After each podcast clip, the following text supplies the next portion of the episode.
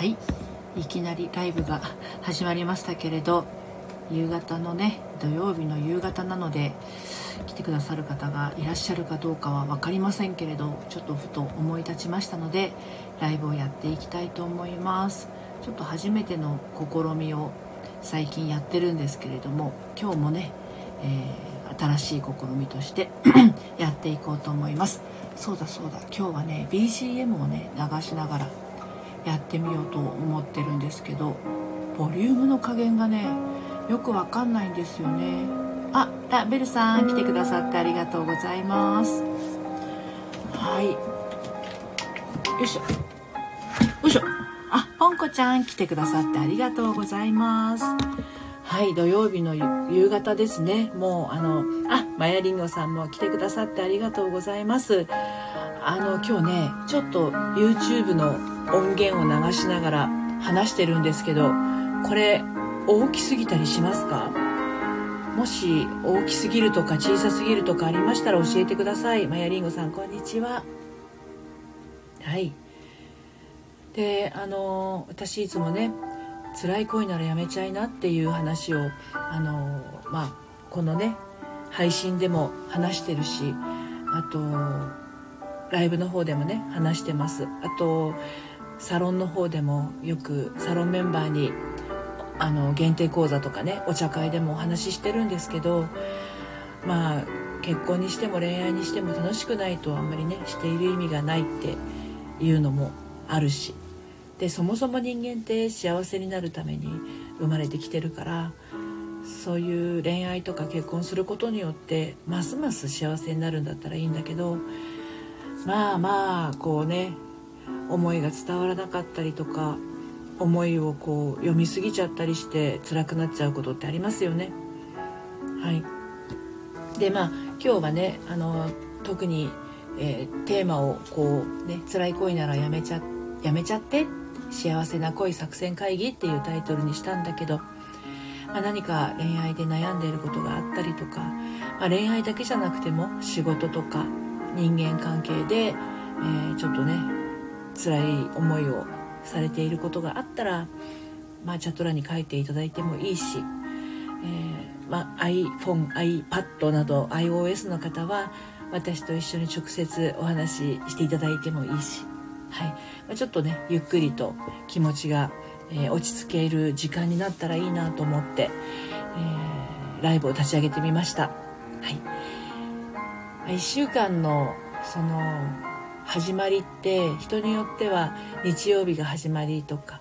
月曜日が始まりとか、あの手帳もね違ったりするじゃないですか。で私の中では 1, いっしゅうかんの始まりって月曜日で、で終わりが日曜日っていう感覚なんですね。あ、学び屋さん来てくださってありがとうございます。ですので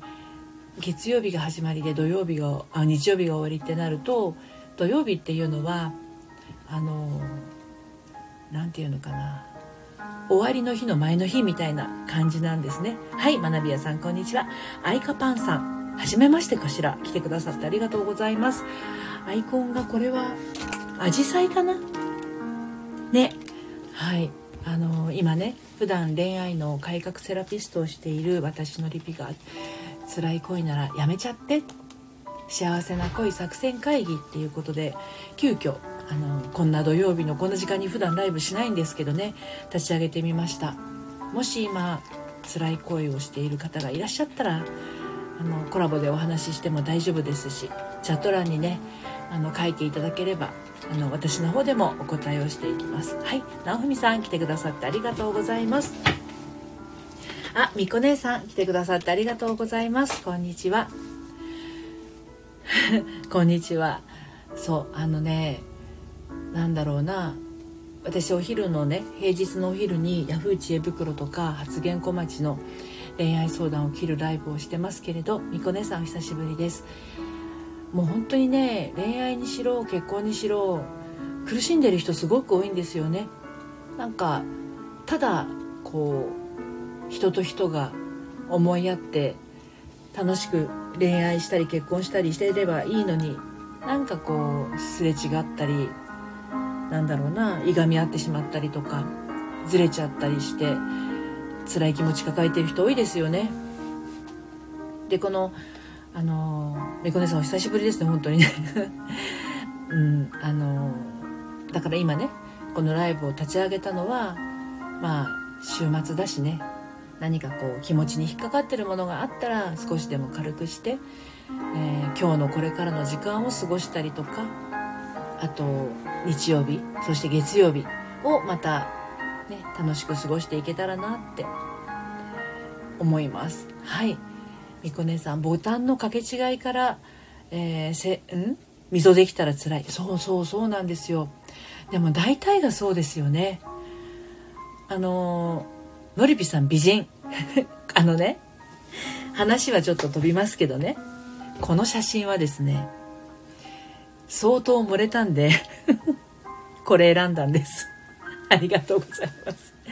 だからこの写真をアイコンに使ってしまいますとですね、私あの普段あの個人セッションしたりサロンメンバーとズームでお茶会やったりするんですけど、ほっと違う人が来たのみたいなことにもなりかねないなってちょっとあれなんですけど、まあでも女性はねあのどんなにおばはんになってもですね、なんていうかな、自分の中にあるなんだろう輝きみたいなものというか納得感みたいなものは持ってないと枯れますね、あっという間にあ、ちりちゃん来てくださってありがとうございます。どんな土曜日を過ごしてますか？はい。みこ姉さん、私のアイコンは詐欺だから、私のアイコンも詐欺ですよ、みこ姉さん。いや、でもね、私もみこ姉さんと前、コラボでお話しした時だったかな。そのね、花人間一回やってみたくてね。頭をね、あの、花だらけにして、そういう風にね、あの、おはお花つけてね撮ってみたいなって、よく Facebook のアイコンでもそういう風にされてる方多くいらっしゃったので、うん、あ、まなみやさん、そう、おばはんは実は世の中にはいない、そうですよね、そうなんですよ。あのおばさんって、おばさんモードっていうのはうんと自分が作り出してるものなので、まあ、自分が枯れていこうとしたらいくらでも枯れることができるんですよねラベルさん、年齢はただの数字、そうそう、ただの数字です。あのー、ただの数字なんだけれども、その数字をね愛おしんで感じられるか、それとも、はあ、こんなに年食っちまったみたいな感じで思うか。意外と、あのー、ごじゅう過ぎてあの自分の年齢を堂々とこうね胸張って進んでいく人と、もうにじゅう代のうちくらいから、まあ、さんじゅう代もそうかな、よんじゅう代だと特にそうかもしれないけど、もうこんな年だからって言っていろんなやりたいことを諦めちゃう人も結構いらっしゃるんですよね。みこ姉さん、戸籍はあ間違えた年齢は戸籍上だから、そうですよね、うん、はい。見た目の問題、それから実年齢、そして考え方とか気持ちの上とか、いろんなところにその自分の年輪がね現れてきますね。ちゅりちゃん、にじゅう代の時はキャピキャピしすぎました。最近頬がたるんできたので美容皮膚科で配布受けてきました。同期が若い子たくさんいそうで怖いです。怖いそっか、怖いのか。学び屋さん、みんな乙女だものと本当に思います。きゅうじゅっさいの義理の祖母も超乙女、本当そうですよね。もう年齢関係ないですよ。うちの母も今はちじゅうきゅうさいにもなるんですけれども、孫寸本がね好きで、もうねあのスマホでね Google Chrome で孫寸本を検索して、その検索すると、画像検索すると孫寸本がいっぱい出てくるじゃないですか。でそうすると、この画面のままにしといてとか言われます、言ってましたね。うん。えー、っとラベルさん、スイートろくじゅうの誕生日、めちゃくちゃ幸せを感じました。そうそうそう、いいですよね。私も去年スイートろくじゅうでしたけれども、はい。みっこ姉さん、美容針してますよ。あ、皆さん結構そうやってやられて、私何もやってないよ、全然そういうの。小顔矯正と、へえ、すごいですね。まああの。画像の漏れたのは使いますけど、特に何もしてないですね。うん。特に何もしてなくて、でもまああの気持ちの面で気持ちの面っていうか内面からかな。その年齢の部分をまあ関係ないやみたいな感じで、だからね若い子だらけのとこ行ってもあんまり怖いともあんまり思うこともなく、あでもね綺麗だなとは思うかな。街歩いててお肌の張りとか全然違いますもんね。にじゅう代っていうか、まあ、じゅう代の高校生とかね、うん、でもその子たちにはないその年輪、女性の年輪っていうのかな、そういうのはやっぱり年を重ねるごとに増えていくので、そこをねあの受け止めてあげたら、まあ、そんなに年取ることも怖くないですよね。であのそういうねコンプレックスみたいなものがあるとやっぱりどうしても恋愛したりした時にあの自ら足を引っ張りに行ってしまったりもするのでね、自分を受け入れるってすごく大事ですね。うん、ジュリちゃん転職の時年齢引っかかるかなと思ったけどそうでもなかったです。大丈夫ですよ年齢、うん、自分がそこにあの行きたいか行きたくないかっていうところがすごく大事ですね。マヤリンゴさんクラッカーふたつありがとうございます、はい、ミスったんですねそうそうなのであの今の自分はねあの今までの自分でできているわけですからね、これからの自分は今日からの自分で出来上がっていきますよ。うん、みっこ姉さん同世代から見たらたるみないよ。たるみないんですかみっこ姉さん、素敵ね。あのたるみってねもしかしてねやっぱ内側から来るのもあるのかなと思いますよね。なんか人と接することが多かったりとか、あとなんだろうな、自分でその自分のいいところとか可愛いところとか気に入ってるところがどれだけ多く見つけられるかなっていうところなんじゃないかなとも思いますよね。あの自己否定する人って結構多いんだけど、マルピ塾でもサロンでも。でもね実際お話を聞いてみると全然そんなことはなかったりするので、でも自分の頭の中ではそういう自己否定がねあのドラミ、ドラムロールのように鳴り響いちゃってるからね、なかなかこうそんな前向きにもなれなかったりするんだけど、うん、やっぱり自分のこと否定してると辛いですよね。うん、ジュリちゃんにじゅうごの時糸入れたな特にモテなかった内面が大切、糸入れたなって怖いなんかねほんと美容整形とかねメス顔にメスとかねもう怖くてしょうがないんですよね。私はもともと二重だから二重になりたいとかそういうのはなかったんですけれど、あのなんだろ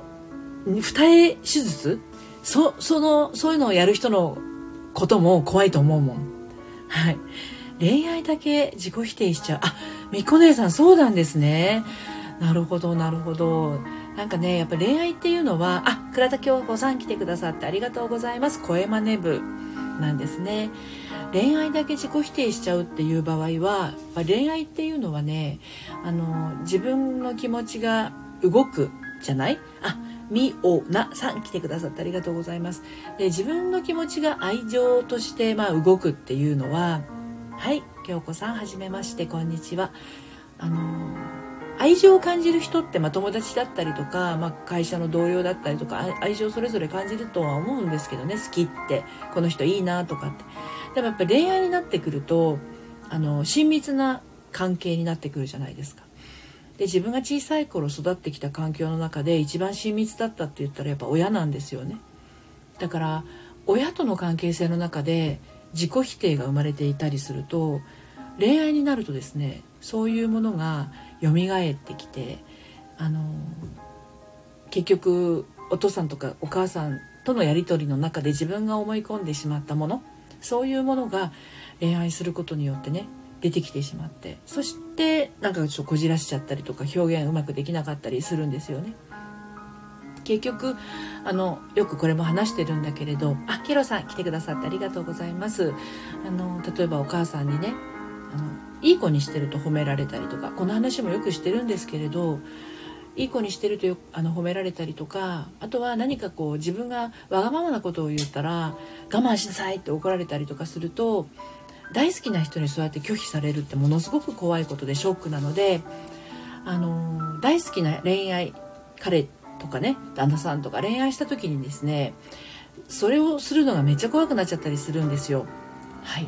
チュリちゃんのりぴさんのラジオを聞いて自己肯定感下げる人から離れようと思いました。そうしたら少し幸福度が上がってきましたよかったです。はい、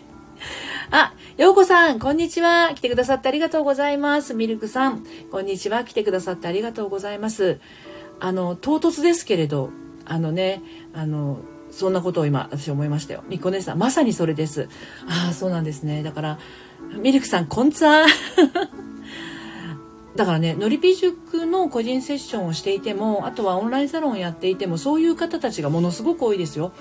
で、よくよく、あの、話してみるとそこにご本人も気づくんですけど、大概の方はそこに気づいてないんですよ。だからセッションをしても、いや、ちっちゃい頃のことなんて覚えてないですよとかっておっしゃるんですけど、じゃあちょっと幼少期の頃に半分戻ってみてくださいって、幼少期の頃って言ったら何歳ぐらいの感じがしますかって言うと、それぞれのことを言うわけですよ。にねん生とかね、小学校の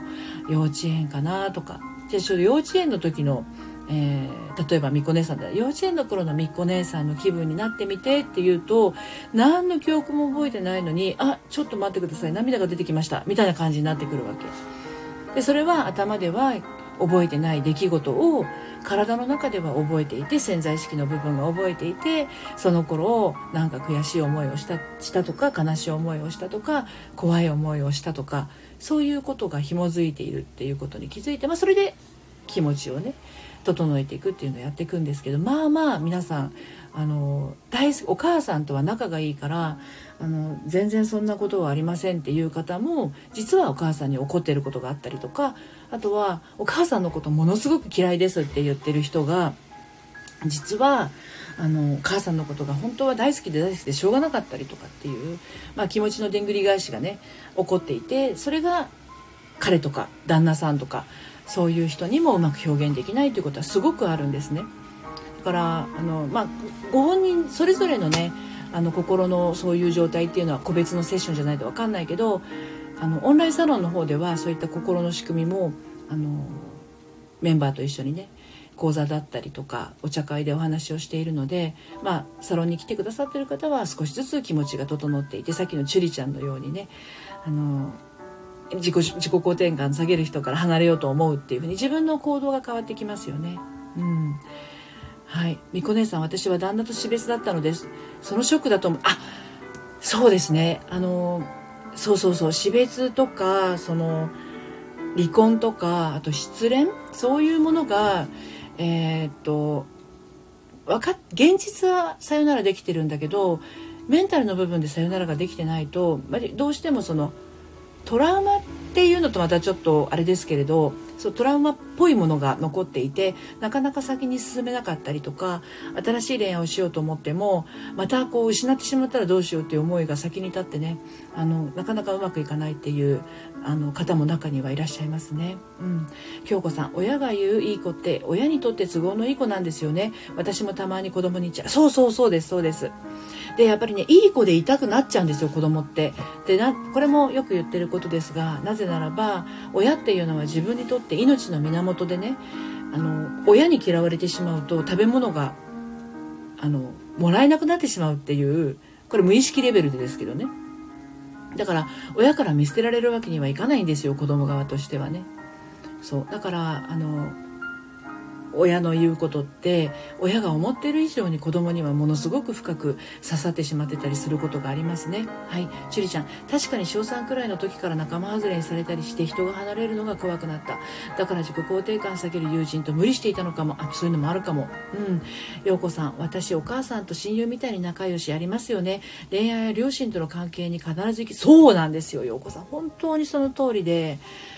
あのそれが男性となかなかうまくいかないっていうのがお母さんとの関係からもあるし、あとはお父さんとの関係、お父さんとお母さんとの関係を見て、それがちょっと自分の幼少期の中に残っていて、男性が怖いとか男は信じられないとかあるんですよね。だから、えっと、自分は危害を加えて、加えられてないんだけど、お母さんがお父さんに暴力、間違だ、お父さんがお母さんに暴力を振るっているのを見ていると、もう絶対暴力を振る男の人なんて嫌だっていうふうに思うんだけど、でも自分の生きてきた中には暴力を振るうお父さんっていうのが身近にいたわけなので、この人の中には暴力を振るう人なんて嫌だ、男の人は暴力を振るわない人がいいっていうのが、もう知らず知らずのうちに無意識レベルで入り込んでるわけですよ。でそうすると暴力を振るわない人がいいっていうレベルで人を見ているので、ここが潜在意識のあのからくりのあるところで、潜在意識ってほら肯定形と否定形わからないっていうじゃないですか。だから暴力を振るう人が嫌だと思ってても、暴力を振るう人っていうのがもう目に入ってきちゃうんですよね。でその暴力を振るう人が時たま優しいあの行動をとったりすると、あ、この人は本当は優しい人なんだって思って、暴力を振るわれてもこの人は本当は優しい人なんだからっていうふうに、まあもうひどくなっちゃうと共依存が生まれてしまったりもするということなんですね。で私の父親なんかは全然うちの母親に暴力を振るったりもしたこともないし、そういうの見たことがない状態で育ってきているので、私の中に男の人が暴力を振るうっていう文字がないんですよ、私の人生の辞書に。っていうことは、もう自分が出会う人の中に暴力を振る男の人っていうのは自分とは関係ない世界の人っていう風になってますから、まあそもそもそういう人とは出会わないんだけど、自分の親がそういう風だったりすると、もう潜在的にというか日常的にそれを見ているので、どうしても避けたいわけですよね。でも避けたいんだけど、自分の中には暴力を振るう人は嫌だっていう文言で残ってるんだが、潜在意識は暴力を振るう人っていうところまでしか分かんないんですね。あの肯定と否定が分かんないから、だからそういう人が目に入ってしまうっていうことですね。うん、はい、ちゅりちゃん、友達としてくれてるだけでもありがたいと思ってました。あ、そういうのありますよね。うん、まやりんごさん、両親との関係が恋愛に影響する。まさに私がそうでした。あ、そうでしたか。うん。アスヨガさん、来てくださってありがとうございます。陽子さん、わかる。父親が怒鳴る人だったから怒鳴る人を引き寄せてた。本当あるんですよ。本当そういうことが起きちゃうんですよ。怒鳴る人は嫌だってね思うんだけど、もう気がつくと怒鳴る人に目が点になってたりするんですよね。で怒鳴る人なんだけど、この人はちょっと優しいからとか、怒鳴る人だけど私のことを大切にしてくれる時もあるとか言って、そんな風になってしまったりします。アスヨガさん、来てくださってありがとうございます。こんにちは。はい、そうそうそうなんですよ。だから、ね、あのそういうことから始まって、まあ、今日タイトルに辛い恋ならやめちゃって幸せな恋作戦会議っていうタイトルでやってるんだけど、まあ、もう良くも悪くもやっぱり自分が育ってきた環境っていうのは影響してますので、まあ、自分一人でね解決しようと思ってもなかなかね気づけないんですよね。あれみたいな、そうあれってなるんですよね。そうなんですよ。で私は割とお母さん母親がですね過保護だったんですね。で過保護であの何でも口うるさいで口うるさい人嫌だなって思ってたんですよ。うん、口私の場合母親ですけどね、口うるさい人嫌だなで、うちの父親もあのちょっとこう細かいところがあったんで、口うるさい人とか細かい人は嫌だなって思ってたら、もうねめっちゃそういう感じの人と付き合ってました、高校生の時とかで。やっぱりあの口うるさかったりとか相手が嫉妬深かったりすると、愛されてるんだみたいな勘違いがあるわけ。両親がやってくれてることって基本愛なので、そういうなんだろうな、口うるさかったりとか、あれしなさいこれしなさいみたいなことを言われる、束縛されることって愛情だと勘違いしてるとこあるんですよね。でそうすると自分の付き合う人が意外と嫉妬深かったりとか、あの束縛する人だったりとかっていうのを、あ、これが愛なんだって思ってしまう。でそういう人と付き合ってしまうというのありましたね。うん、ちゅりさん、そうそう前から暴力する人だけど根っこは優しい人だと思ってます、思い込んでました。良くもや良くも悪くもなんですけど、あの自分のことをですね傷つける人というのはそれはもう愛ではありません。まあ、そういう本がありますよね実際ね。うん、ちょっと詳しいタイトル忘れちゃったんだけど、あなたを傷つける人はそれは愛ではないと。でその自分が感じるあのことしかできないわけですよ。自分が傷ついてるかどうかっていうのはね、自分の魂が傷ついている人、あ、間違えた、自分が傷ついているかどうかは自分しかわからないんだけれども、だけど自分の中でこれは傷つけられてるんだっていうのに気づかなかったら絶対そのままいっちゃうんですよね。うん、そうそう、陽子さん、父親が束縛する人だったからそれが愛なんだと思ってたね、ありますよね。すごいわかります。そういう感じですよ。だから束縛はあの愛だと思っちゃったら、もうどんどんどんどん彼の言いなりになっちゃったりとか、あの彼のそのなんだろう、思う通りの女になってこそみたいな方向に行ってしまって、それでは全然実際のところ長続きしないんですよね、気持ちが。やっぱりどこかでその小さい頃育ってきた中でそんな風にあだこうだ、自分は本当にこれがやりたいのにお母さんからあれこれ言われるのは嫌だなっていう風に思ってて、嫌だなが言えなかったりとかするわけですよね。で、本当は私は自由になりたいのにって思っていたのができなくて、でじゃあ大人になったからやろうって思っても、もうそれが染みついちゃってるから、今度は自由になるのが怖かったりするわけですよね。陽子さん、私は反発しすぎていつも大喧嘩。私もそうです、そうです、同じです。いや、ほんとコラボしましょうね、陽子さん、今度ね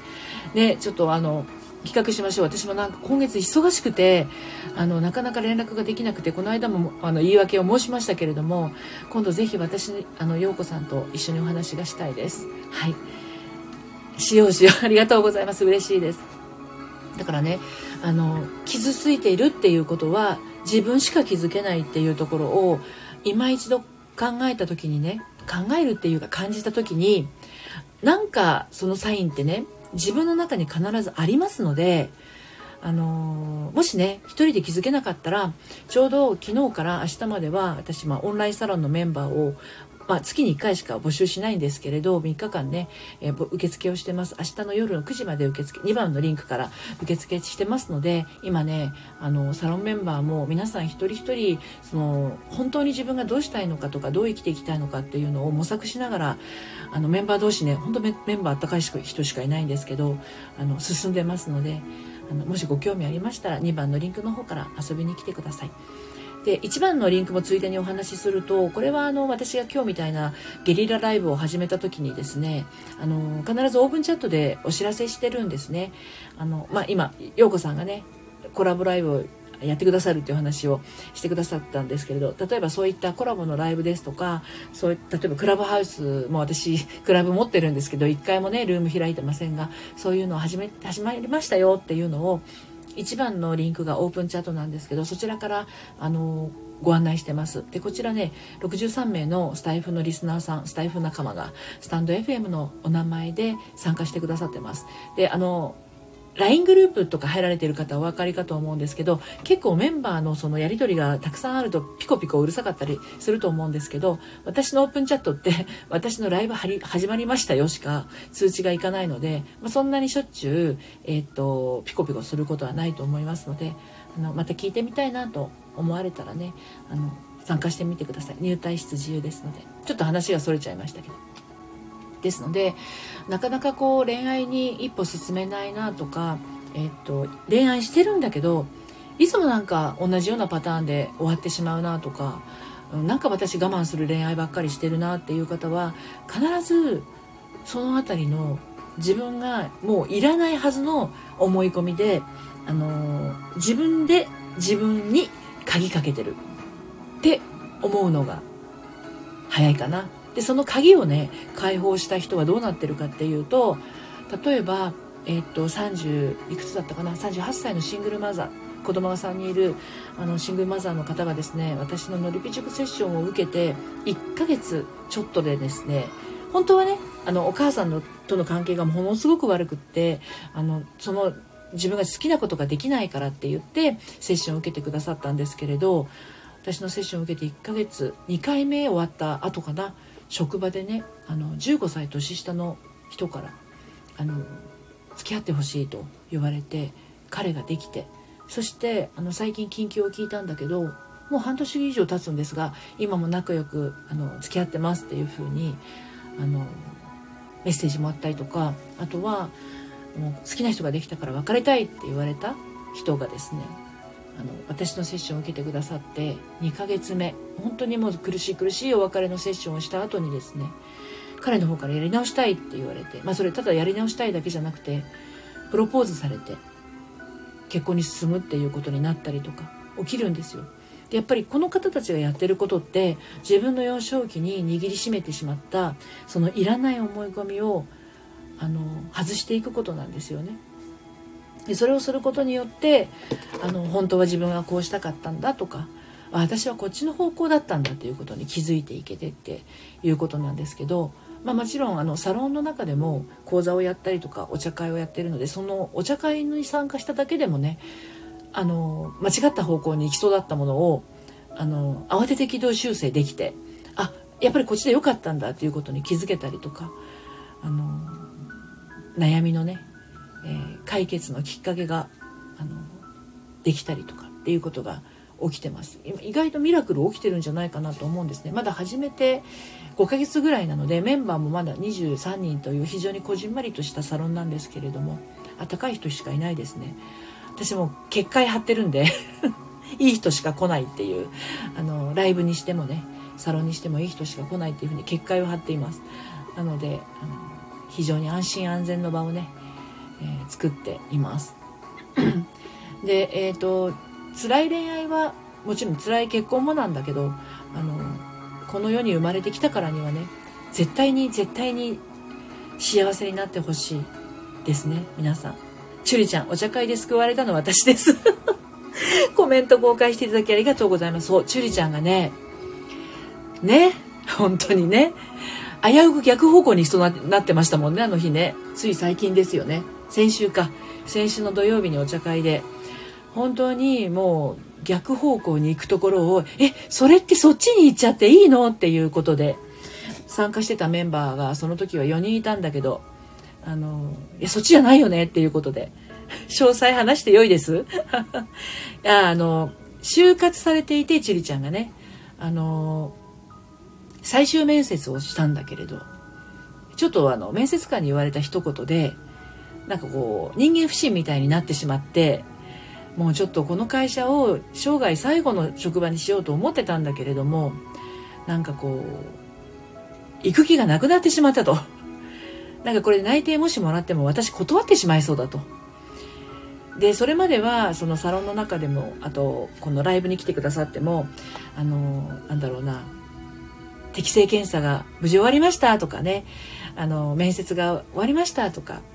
えー、書類が通りましたっていうお話を逐一報告してくださってたんですけど、最終面接での反応で、私ダメかも、私ここ向いてないかもってなっちゃったんですよね。ところがですよ、まあ、その一言に対して、いやそれってちりちゃんそういう風に受け取ってるかもしれないけど、こういう受け取り方もあるよねっていう話をして、でそこに参加してた他のメンバーもうんうんっていう話をしていて、それで、あ、そっか、そういう考えもあるのかってなった時に、あ、なんか私分かったかもってなって、そして無事内定を今週いただいたんですよね。だからそんなミラクルもね起こったりするので、ラジオの作り方さん来てくださってありがとうございます。はい、ちゅりちゃん、そうなんですよ、思い込みとか捉え方って怖いです、よくあるんです、被害妄想ひどい、よく言われます。でもすごく大事な就職面接に関しての最後の最後の面接で、あのまま言ってたら、あの内定来ても断っちゃってたかもしれないですもんね。そうするとまたそこで人生変わっちゃうじゃないですか。だからそういうね思い込みを、あのあのお茶会の場ででも、あの捉え方が変えられたっていうのは、すごいタイミングとしてはね、あの良かったのかなって、そういうタイミングだったんじゃないのかなって思います。でサロンのお茶会はもちろんあの無料でね、月いっかいあの自由参加なんでやってますけれど、まあ、その他にも講座にもあの参加してくださって、ちゅりちゃんね、あのありがとうございました。みこねさん、おめでとうございます。本当本当、だから人間って自分の思い込みが意外と自分のことを不幸にしてるってことが、意外とっていうかほとんどかな、あると思うんですよ。例えば自分は、えっと、お金が稼げないとか、自分はこの人にはあの振られるに決まってるとか、私は人を好きになってはいけないとか、私なんか誰にもあの付き合ってもらえないとか、うん、あのそういう思い込みを持っていたら、どんなに婚活アプリとか、あとは結婚相談所にね、えー、通ったとしてもなかなかうまくいかないし、大好きって言われても信じられないっていうことが起きますよね。内定受諾してもモヤモヤのまま入社してしまいました。今思うと笑える。そう、あのね、その思い込みが取れて自分のことを受け入れた人っていうのは笑える話になっちゃうんですよ。ほんとほんと、うん。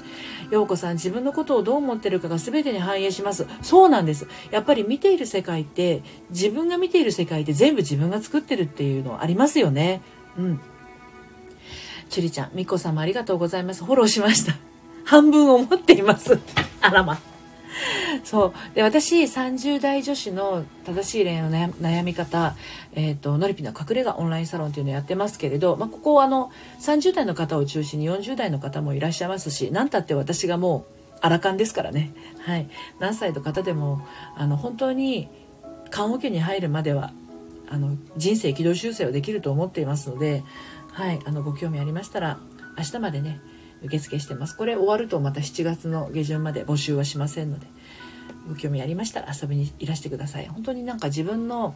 あの方向性っていうものをあの自分の自分だけだとどうしてもその凝り固まりがちな人はね、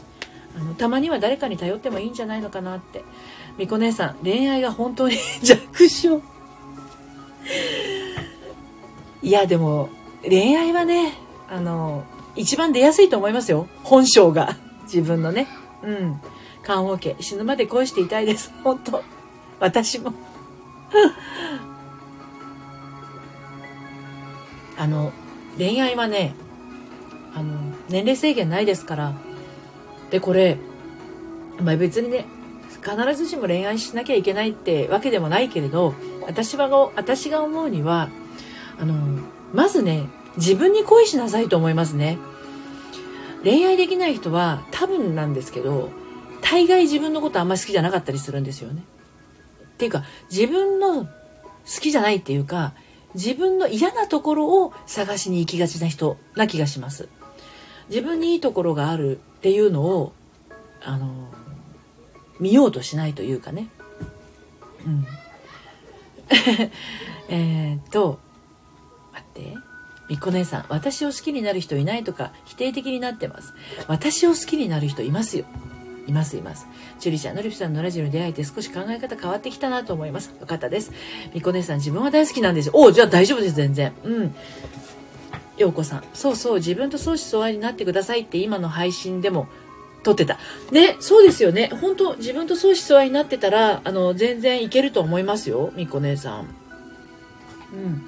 自分のこと大好きになるって最強だと思います。チュリちゃん、自分のこと嫌い自分のこと好きになろうニキティさん、こんにちは。多分またこっそり死に、本当ですよね。今なんかあの突如思い立って、辛い恋ならやめちゃって幸せな恋作戦会議って書いてますけど、あの、まあ、辛い恋だけじゃなくて辛い結婚もですよ。私一回離婚してますけどね、よんじゅうの時に。あのまあ、ダメだなと思ったら離婚すればいいと思ってるんです、単純に。うん、でその嫌なのにと嫌な嫌な彼なのにとか嫌な旦那なのにいつまでも付き合ってるってことは、本当の人に会う時間があそれだけ伸びるってことですからね。先延ばし、自分の本命に出会うタイミングっていうのがどんどん後回しになっていくわけですよね。後回しになっていくってことは、ただ後回しになるだけじゃなくて、その手前で人生のデッドエンドが来ちゃったら出会わないまま終わるってことですからね。本当に時間を無駄にしないでほしい。うん。ポンコちゃん、嫌いじゃないけど好きとは言えない。どうやったら好きになれますか？これね、嫌いじゃないけど好きとは言えない。嫌いじゃないっていうところで、まずは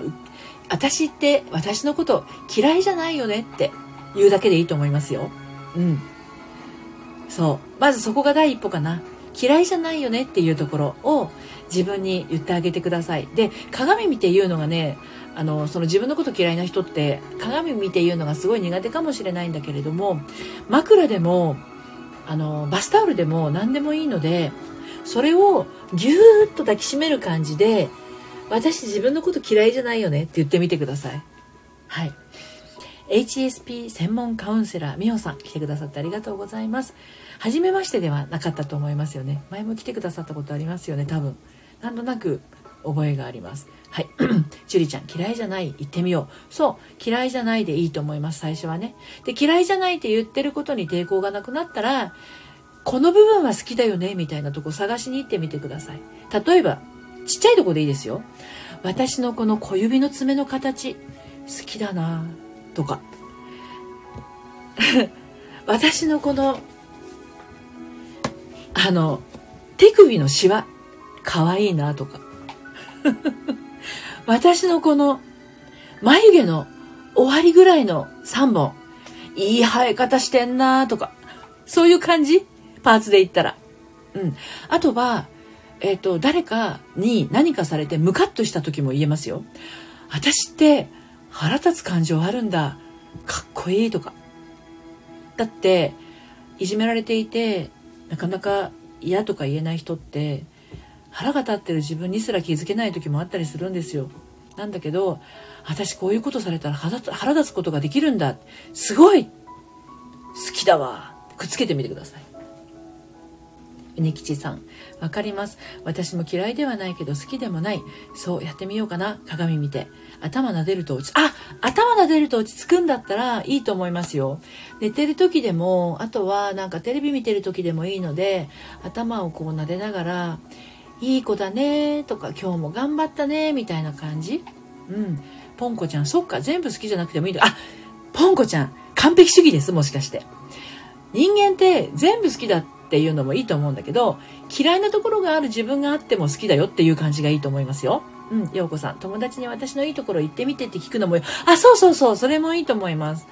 うん。京子さん、私も行ってみます。いいと思います。そういうのやってみるとね、どんどん満たされていくと思います。思わずにやっとしたりとか、あとは胸の、胸の中があったかい気持ちになるとか、なんかこう、色で言ったらオレンジ色みたいな感じの、あのー、なんだろう、心の色っていうんですか？そういう感覚になったりもするかもしれないですよね。だから、そういうふうにやっていくことによって、自分が満たさ、満たされていくだけでいいんですよ。誰になんて思われようと関係なくってね。そう。ジュリちゃん、親友と思ってた子に私たちは幸せになれない。自分の好きなところをじゅっこ言えないでしょって言われました。やはりその発言からして友人ではないですね。私たちって言われたんですか？え、ちょっと私たちって言うのやめてくれるって私だったら言うかも。もし私の友達が、私たちは幸せになれない、自分の好きなところじゅっこ入れない、言えないでしょっていう人が私の目の前にいたらですね、ちょっとそこに私も入れないでくれないっていう。あなたはそうなのねって言います。はい。ポンコちゃん、ダメなところも私だ。それでいいって思うようにしてます。そうです、そうです。ダメなところがある自分可愛いなって。で、これもよく言う話なんですけど、完璧主義はド M の行為って言ってるんですね。で、人間って完璧な人っていないんですよ。だから完璧なことをやろうとして結局ド M な行為ってなんでかっていうと、やっぱり私は完璧にできなかったっていう自分ができなかったところにフォーカスしやすいんですよね。だから結局は結果として自分のダメさ加減を認めることになるんですよ。完璧を求めていくと完璧ってないので、あ、私はやっぱりダメなんだっていうところになって、まあ、あんまりこう自己肯定感を無理に上げるっていう行動も私は好きではないんですけどね。あの自己肯定感が低いと思ってる人が自己肯定感を上げようとすると、自己肯定感を上げようとして上げられない自分はダメだっていう、また自己否定にはまるループになっちゃったりするから、自己肯定感を上げようとすることはこれもまたド M な行動になりかねないんですね。だから完璧主義も同じことで、完璧主義をやろうとするってことはあなたは相当ド M ですよっていうことなんです。だから完璧を目指すっていうことは本当にやめた方がよくて、完璧を目指す人ってやっぱり完璧を目指すことをやめられないんですよね。で、それをどうしたら完璧やめられるかって言ったら、あの最善を尽くすです。今日の最善と明日の最善と昨日の最善ってやっぱり体調とか、そのなんていうのかな、コンディションによって違ったりもしますので、私の今日の最善はこれっていうところで着地点を見出すっていうのがすごく大事なんじゃないかなと思います。はい。まあ、心の仕組みの部分が分かってないとなかなかね、しんどいところもあるかもしれないんだけど、あのまあ、サロンメンバーは講座などでこのあたりもお伝えしてるからね、どんどん腑に落としていってはもらってるとは思うんですけど、そこを分かるとだいぶ違ってくると思いますよ。はい。ポンコちゃん、落ち込んだ時も落ち込んでいいんだ。そうそう、落ち込める自分って素敵だと思いますよ。うん。うにきちさん、私昨日子供と好きなところ言い合いましたが、おっぱいの匂いがいいと言われた。素敵。おっぱいの匂いがいい。いや、最高ですよ、それ。うん。すごく素敵な感想ですね。ジュリちゃん、私言えないんです。言えるようになります。この話初めて人にして浄化されました。違和感あって離れたくなったのです。違和感を感じられた自分すごいと思っていただければと思います。ジュリちゃん、はい、なるみさん、こんにちは。お疲れ様です。うん、ジュリちゃん、違和感あって離れたくなりましたの間違いです。うんうん、そうですよね。そう、違和感を感じられる自分ってすごいんだなっていう風に受け入れてあげてください。そういう自分の中にある感性を感じられることがまずすごいんですね。で、恋愛不干渉とかそういうなんだろう自分の心の不干渉みたいになっちゃってる人はあのそういうことをまずそもそも感じることができなかったりするんですよね。あまりにも傷ついていたりとかあまりにも自分の感情を感じることを封じ、封じ込めたりしてしまっているとねそういうことになってしまったりするんです。ですのであのそこをちゃんと受け入れてあげるとなんていうのかな自分らしさっていうものをねしっかりとこう構築再構築あのしていくことが可能ですね。はいだから自分本当の自分としてね生きていくためにも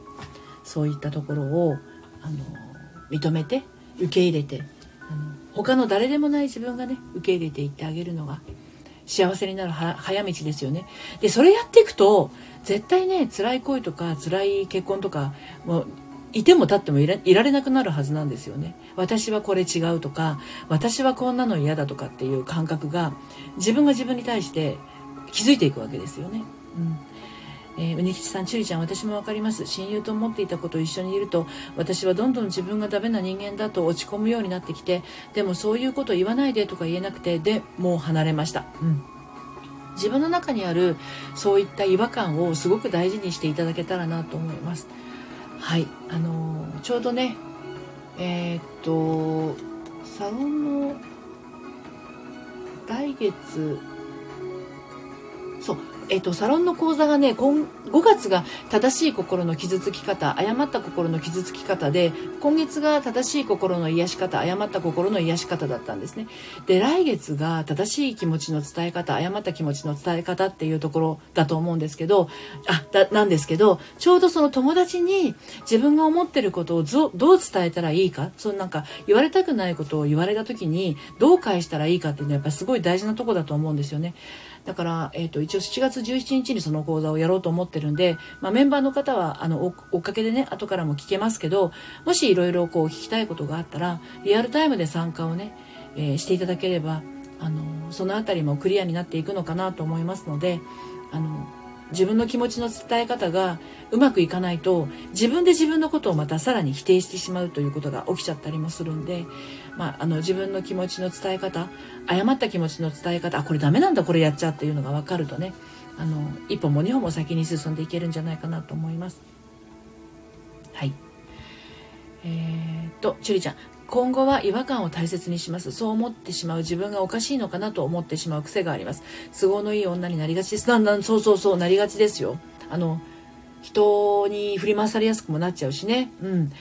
えー、っとちゅりちゃん離れたうにちゃん素敵勇気いるけど私も離れるぞ。うんラベルさんピアノ曲は癒されますね。今日、えー、っと梅仕事しながら ビージーエム はピアノクラシックでした。あリサさんこんにちはお疲れ様です。今これピアノの音聞こえますか。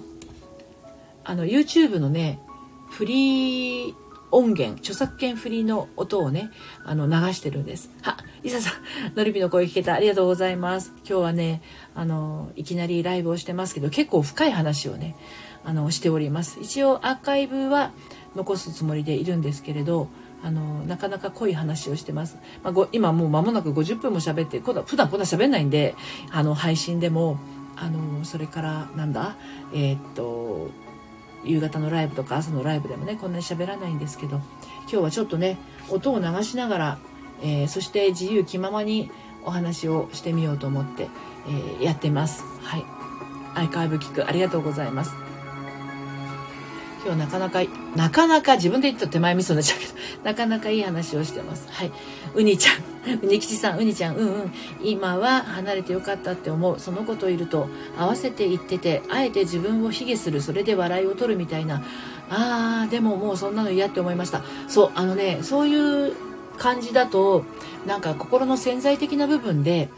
人のことを楽しませなければならないとか自分は人を笑わせなければいけないっていうそういう思い込みがどこかあるのかもしれないですね。なんかあの私が面白いことを言ったりとかあ笑わせるようなことをするとお母さんが喜んでくれたとか家族が楽しんでくれたとかそしてなんか悲しんだりとか泣いたりとか怒ったりするとそんな風にあの泣いたりするんじゃありませんとかあの女の子は怒るもんじゃありませんとかって怒られたりすると、本当の感情をですね表に出すことがもういけないことなんだっていうふうに思ってしまったりするってあるんですよね、うん、はい、こういうお話だったような気がします今日ね。ゆっくり聞きます、はい、ということで今日はにじゅういちめいの方が遊びに来てくださいました。で、明日もまたねあのアイロンかけをしながらライブをする予定です。一応あのオープンチャットの方からまたあの何時頃やりますよっていうあのお話をねお話ないや連絡をしますので、えーと、いちばんのリンクがオープンチャットのリンクになります。そしてにばんのリンクは明日まで受付中のオンライン、オンラインサロンのですね、えー、受付をしている、えー、ライン 公式アカウントのリンクになりますので、えーと、ご興味がありましたらそちら参加してみてください。えー、今日はこの辺りでそろそろ終わりにしようかなと思ってるんですけれども、土曜日のこのね夕方の、えー、忙しい時間に遊びに来てくださってどうもありがとうございました。えー、また明日、えー、ライブでお目にかかれたら嬉しいです。はい、勝手にユニちゃんと呼んですみませんユニちゃん、そうなんです。母に心配かけな、かけたくなくて、えー、笑いばかり取ってましたユニちゃん嬉しいです。マリリさん来てくださってありがとうございます。チリちゃん素敵なライブありがとうございました。いえこちらこそ、皆さん長い時間付き合ってくださってありがとうございます。陽子さんありがとうございます。こちらこそです。あのー、今度こそしちがつ中にぜひぜひあのー、やりましょう。ライブのコラボですね。はい、ラベルさんまったり聞けましたありがとう。こちらこそです。来ていただいてありがとうございました。またあのー、ライブにお付き合いいただければ嬉しいです。どうもありがとうございます。リサさん、明日はスタートからタイミングが合うといいな。本当ですね。はい。やりましょう。ありがとうございます。はい。ということで、今日はこの辺りで終わりにしたいと思います。最後までお付き合いありがとうございました。それではまた。さようなら。